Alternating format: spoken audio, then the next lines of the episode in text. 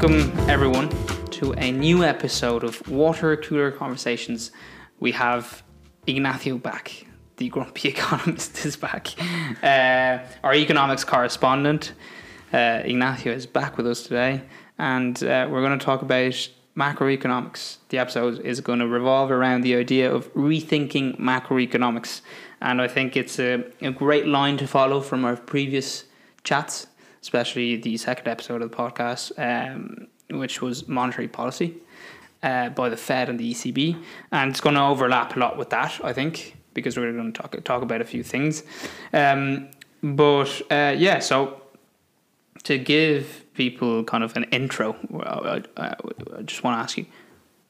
What's your definition of macroeconomics? Well, thanks for inviting me, Will. Oh, you're always welcome, Ignacio. Um, well, the, the modern macroeconomics is uh, was probably first uh, touched by uh, John Maynard Keynes, even though it had already been uh, discussed. Some of the aspects of the modern macroeconomics, such as the um, the uh, rent distribution, that was already treated by Adam Smith and other uh, classical economists, such as David Ricardo or And John Stuart Mill, What about Marx, Marx?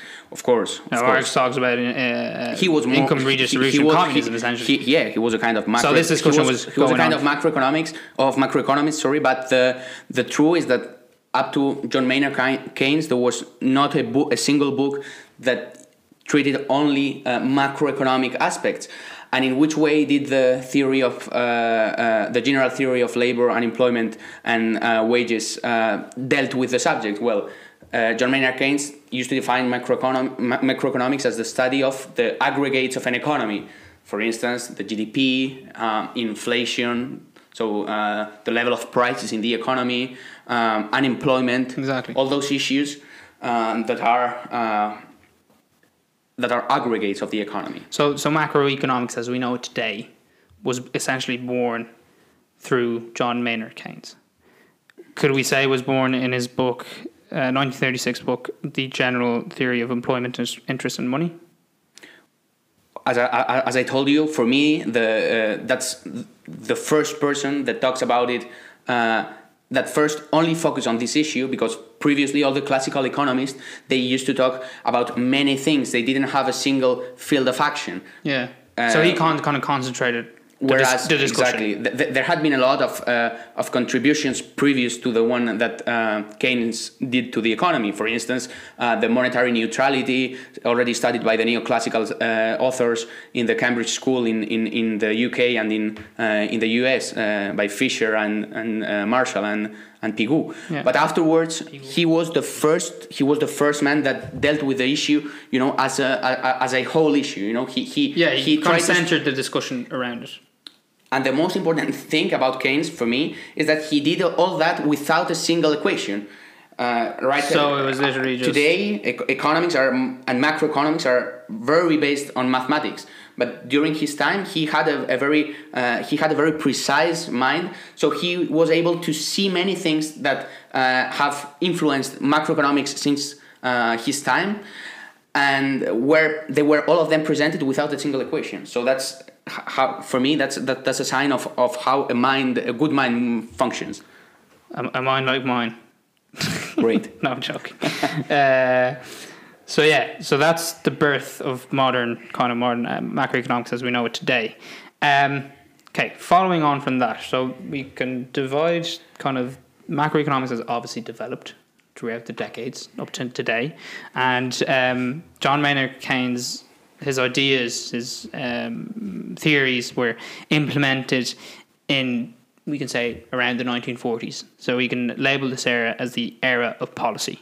Um, but then I think up to 19, the 1970s, it was all kind of going okay. There was some certain discoveries that you're going to tell us about now. Oh, yeah. Well, but we got then to stagflation in the 1970s. exactly. I want to leave that idea there, and then you can kind of introduce what happened well, but but throughout the yeah. decades. What leads well before seeing what leads to stagflation, we have to say that John Maynard, Maynard Keynes, because he didn't he didn't write a single equation, he was uh, interpreted by many authors. Many authors tried to uh, understand what Keynes wanted to say in each of Mathematically.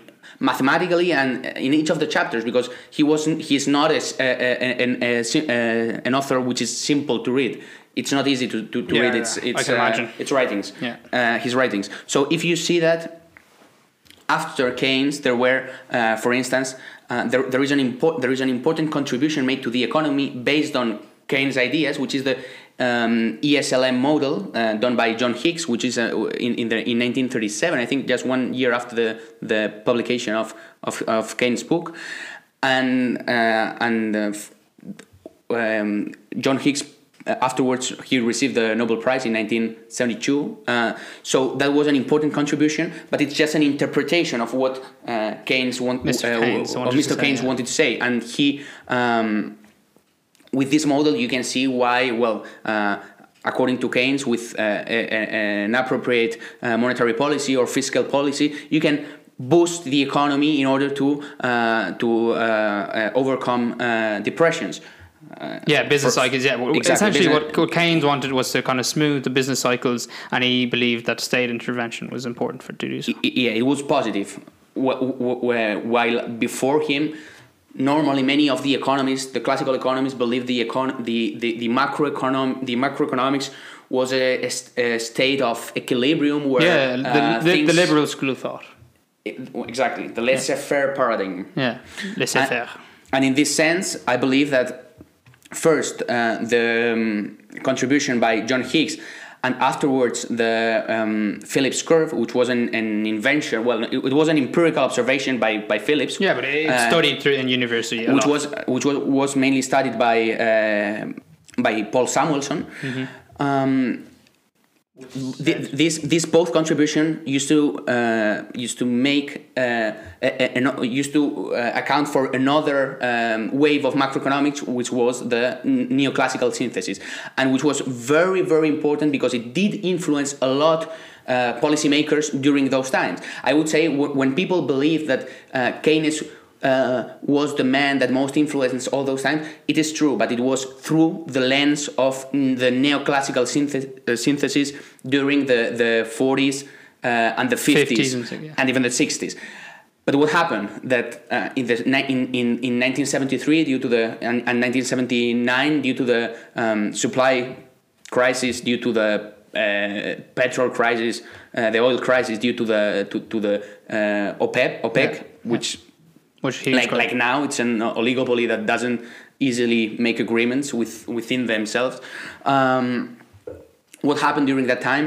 Um, macroeconomists used uh, started to realize that there was there was a, a huge level of unemployment and there was a huge level of inflation. So what was called the stagflation. So the Phillips the Philip the Phillips curve was not holding anymore, and that was a problem because that put into question all the theory that had been analyzed before. Yeah, because uh, the Phillips curve very basically says that if unemployment rises, inflation goes down, and vice versa. Exactly. But at that point in the 1970s, the OPEC crisis, what was happening is both rates were going up.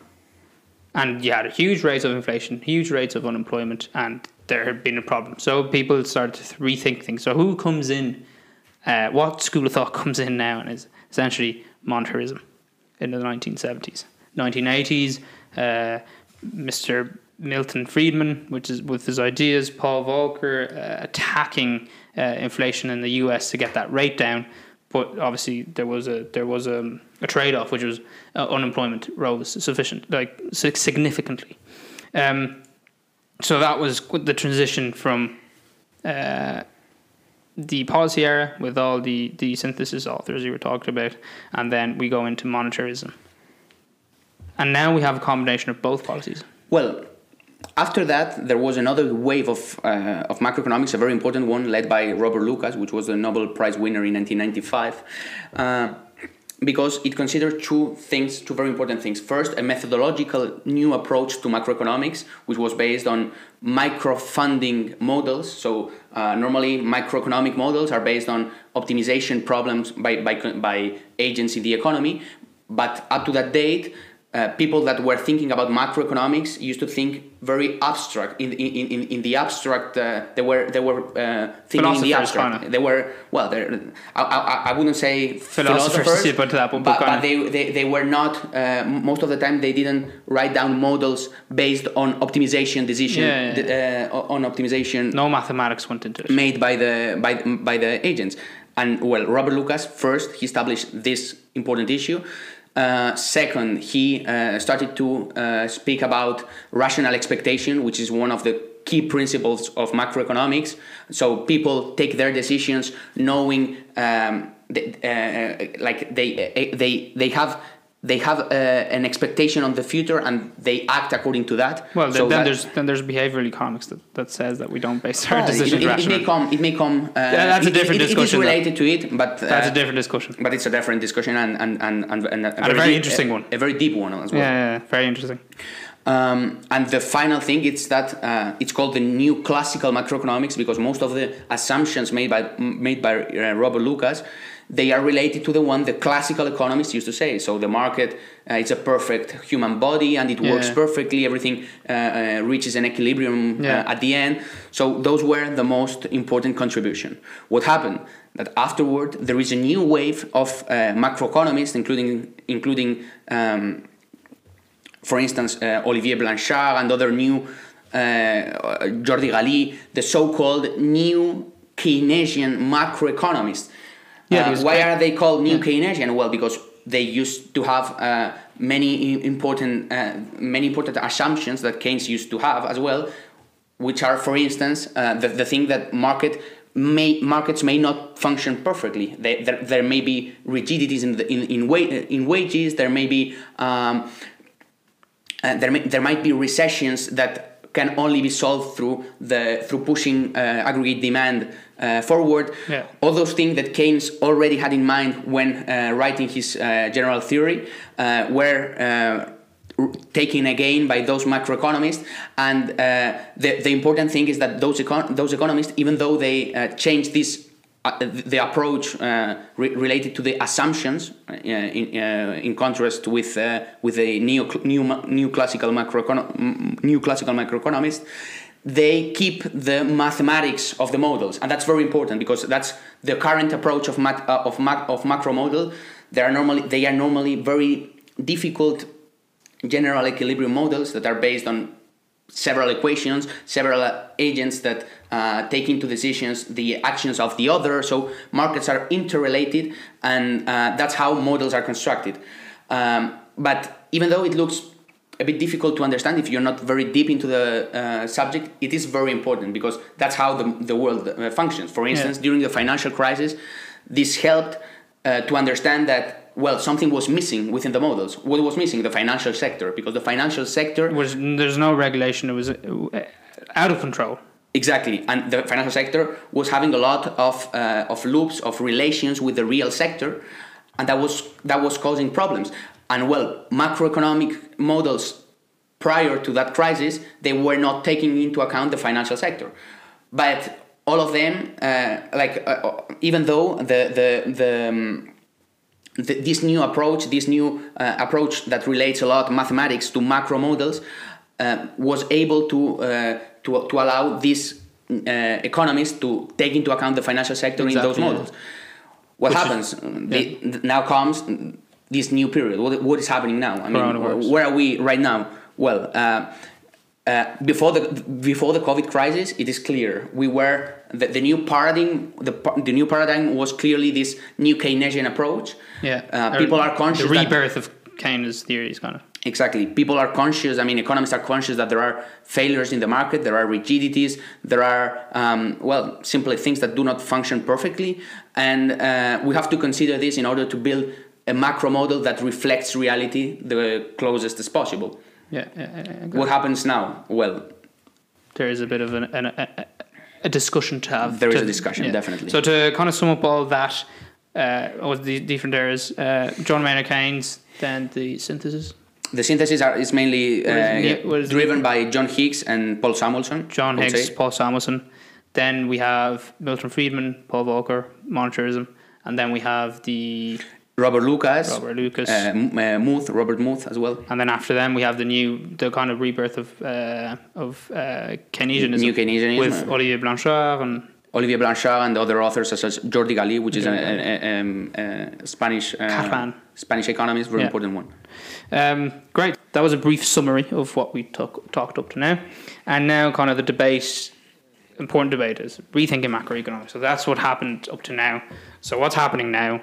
Um, there's a debate um, between fiscal and monetary policy. Obviously, fiscal policy has been given a priority now. There's been huge uh, fiscal spending the, by governments running huge uh, fiscal deficits. Essentially, uh, they're they're they're spending more than they tax people. Uh, would that be a good accurate definition of fiscal deficits? Exactly. Well, Yeah. fiscal deficit. spending- by, by spending- definition, you spend more than spending- what you have. that- yeah, exactly. You have some income and you have Exactly. some some some expenditures. Expenditures are Exactly. bigger than your income. That's that's that's running a deficit. Exactly. So we've talked about monetary policy in the in previous episode we did together, and there was kind of a blur, blur, blur there's kind of a, a blurry line between like fiscal policy, monetary policy, uh, our central banks kind of taking a, a like a role into like fiscal policy. Are they taking like a, a, a, an approach which is kind of uh, diminishing its credibility as an independent body, and it's kind of being relegated into government branch by kind of buying huge uh, government debts and having all that stuff. So I kind of want to get into that debate. Um, what what's your take on the matter? Well, in my opinion, there is a, a consensus on uh, on what is being done right now um, because it, it was clear when the coronavirus hit the economy.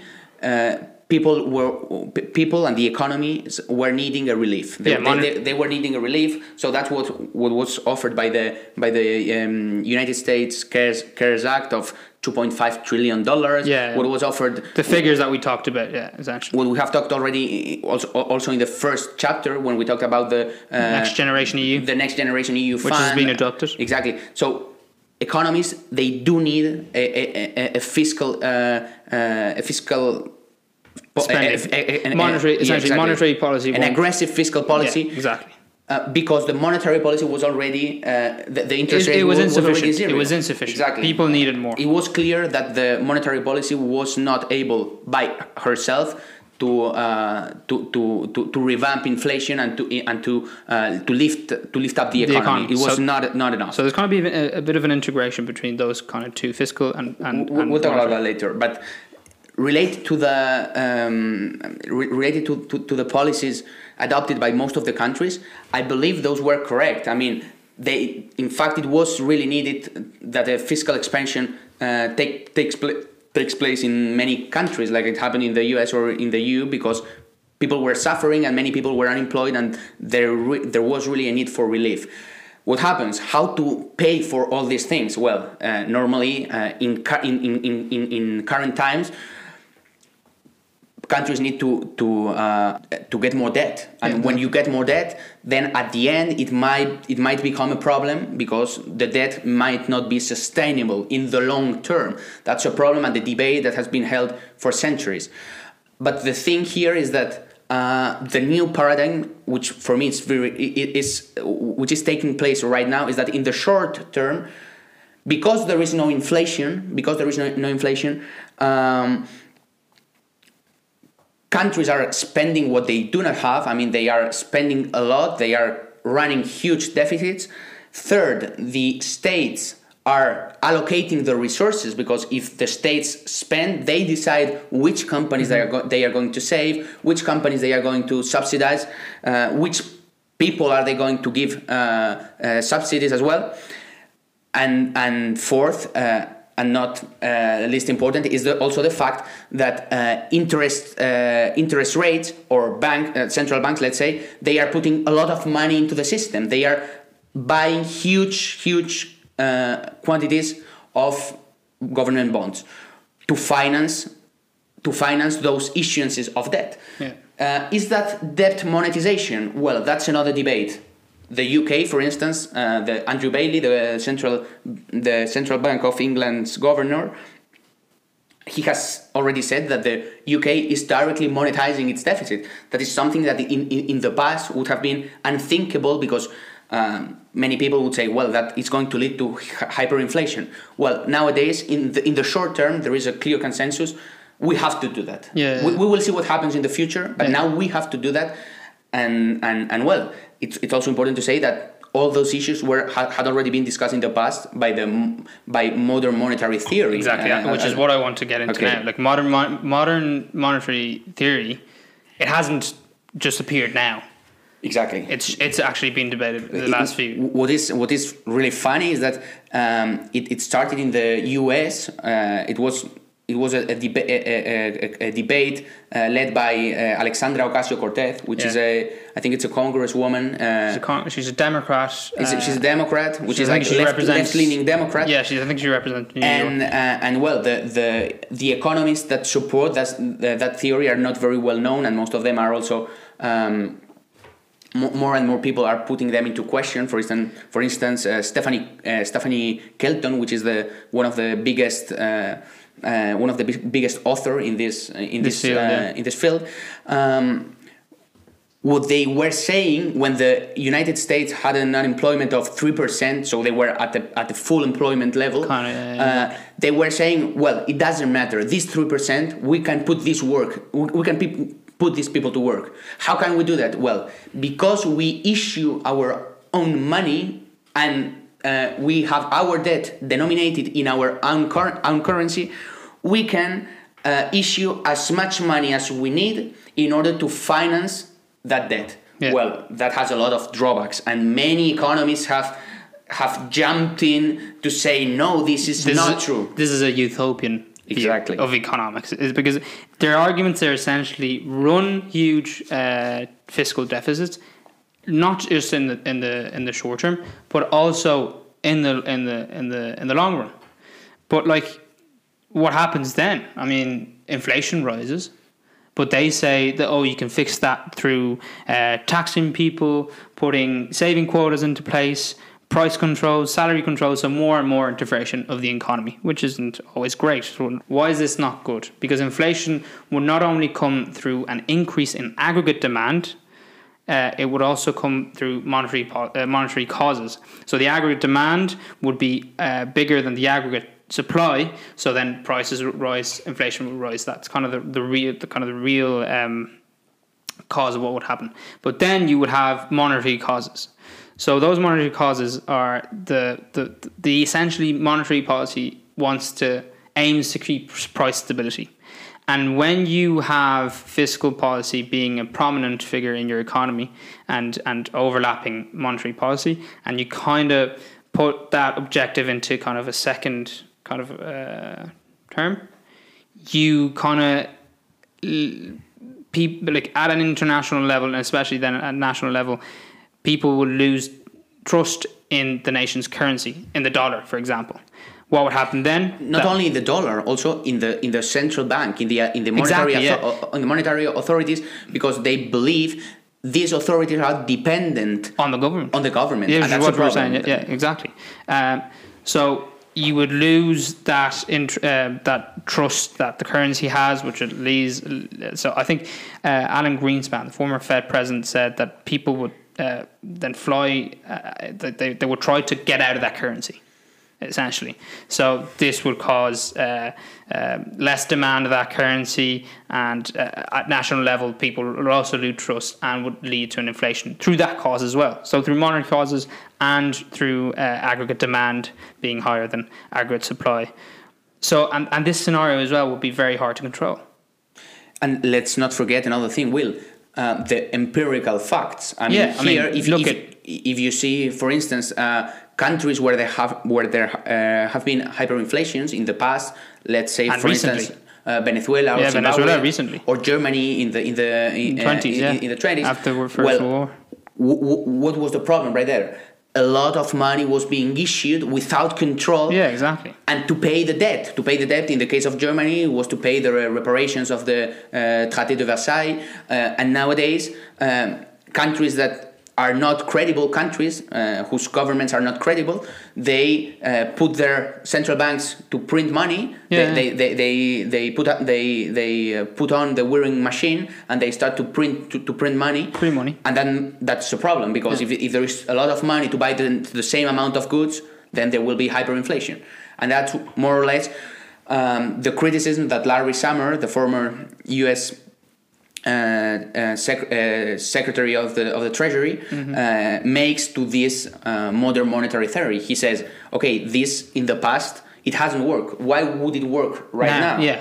Uh, this is it, it is something that is still being discussed and another i would say another more uh, technical argument against this modern monetary theory is the fact that the government when it issues debt it pays an interest rate to the debt owners so Yeah, to, the, yeah. to the bond holders let's say um, well it pays an interest rate if the central bank arrives and buys all this debt the central bank has to issue new money Yeah. but the new money also pays an interest rate Exactly. because the new money uh, is is uh, f- flows into the into the system through commercial banks and the commercial banks they put their uh, excess money into the central banks and also they have to put a number of reserves that are not excess reserves they are also uh, necessary reserves Yeah, but that's been through regulations from since the financial crisis. Isn't that correct?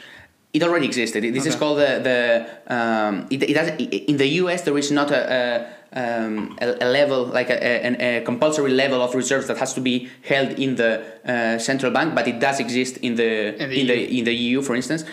Um, but if you when the commercial banks they put their money into the uh, central bank as a deposit for their commercial bank, the central bank has to pay an interest rate. Yeah. So if you consider together the government and the central bank balance sheets, both of them have to pay an interest rate. So if there were if there was a moment if there were a moment that when the uh, interest rate paid by the government was higher than the one paid by the uh, uh, banks to the uh, to the to, to, to the um, commercial banks, then the commercial banks they won't want to have the, this money. They Yeah. would prefer to buy assets, and then there will co- th- th- th- there would be an uh, hyperinflation, Yeah. and that's what the MMT, the modern monetary theory, doesn't seem to see, and that's what many economists, for instance Olivier Blanchard, they criticize because they believe uh, you are not seeing something that is more or less obvious. But I I, mean, money and debt, both of them are a kind of debt. Yeah, but I, I think that's like I can't see how they don't see that. Do you get what I mean? Uh, well, I see. I, I, I think there's a huge consensus. Yeah, okay, you have the argument of fiscal policy and, and run huge deficits. Okay, we agree on that now, in the short term. But then running that in long term, forgetting about all these kind of technicalities in, in, in economics that I think are a huge uh, consensus.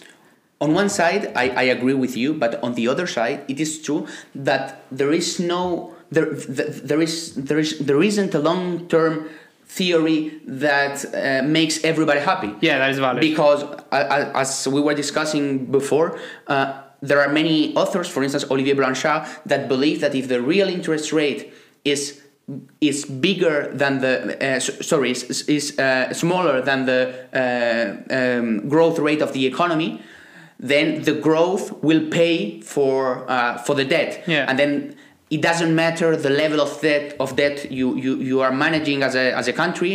It doesn't matter if you have 150% uh, of GDP uh, debt to GDP ratio. It doesn't matter because you your growth will pay for your debt.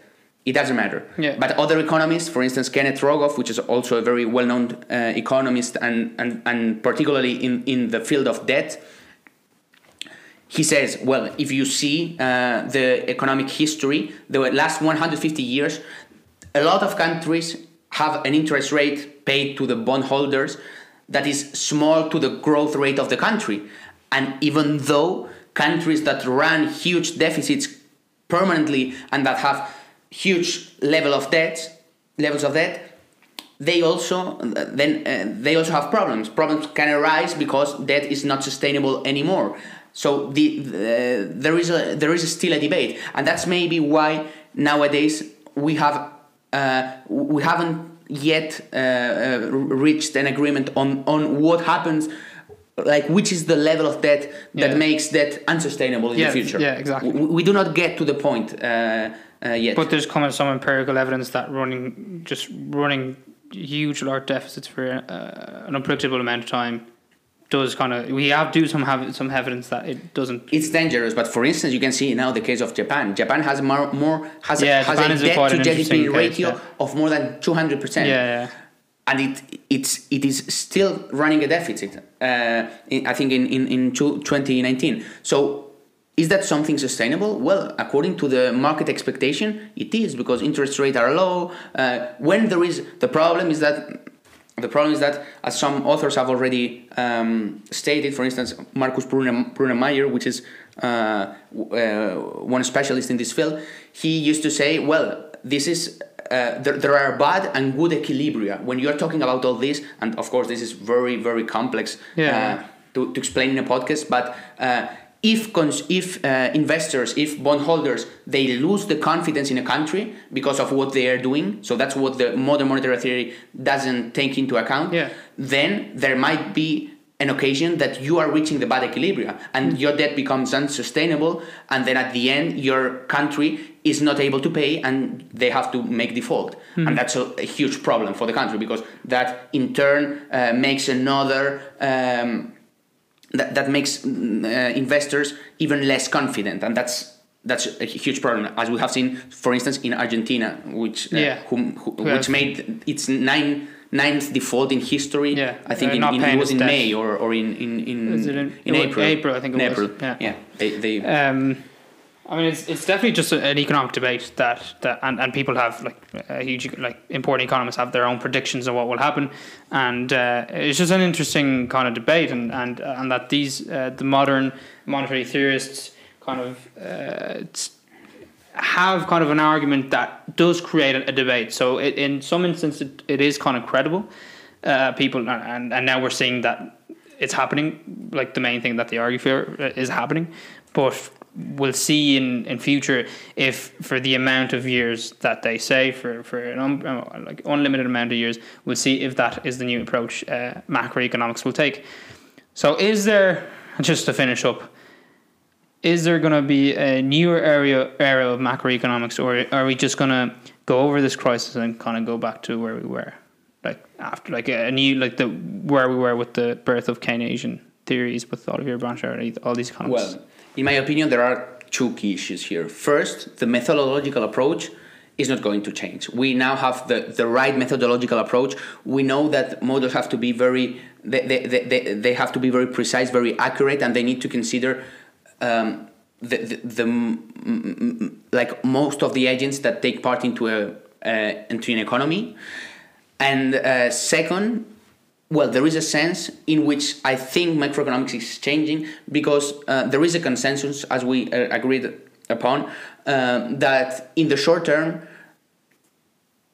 whatever it takes has to be done in order to save economies. And that was something that in the past was not so clear. For instance, during the um, global financial crisis and the debt crisis that followed in the Eurozone, Germany was clearly against Yeah, uh, kind of were. more spending, more um, uh, more uh, unemployment subsidies, and so on, uh, because it believed the right solution was austerity and uh, and putting down the level of debt. Well, during this crisis, it is clear that something has changed Yeah. because Italy was already running a deficit of more than of more than 100%. I think it's like 100%, 120% of uh, of uh, debt to GDP ratio, and even though um, Germany is contributing by by uh, agreeing on the um next generation EU package yeah, to uh, bigger level of debts uh, within the European Union. That's in my opinion, that's that's a, a, a huge change, and that is not only in the European Union because it has That's also happened